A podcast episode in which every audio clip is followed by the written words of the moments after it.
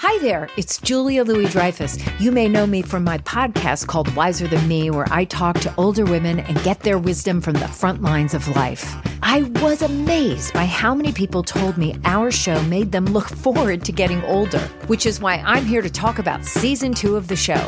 Sally Field, Billie Jean King, Beverly Johnson, Ina Garten, Bonnie Raitt, just to name a few. All hail old women. Wiser Than Me season two is out now from Lemonada Media. It's Merriam Webster's Word of the Day for September 22nd. Today's word is detritus, spelled D E T R I T U S.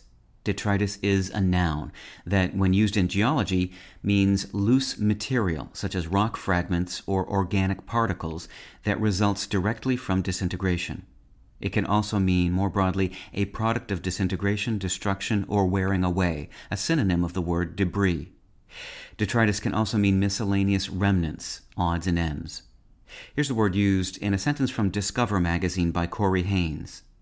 As telescopes grew more advanced, astronomers have become more adept at finding not just white dwarf systems, but also the detritus that sometimes surrounds them. If you use the word detritus in speech, remember to stress the second syllable, as you do in the words arthritis and bronchitis. Once you've mastered its meaning and pronunciation, you'll find that detritus is a term, originally a geology term, that can be applied in many situations.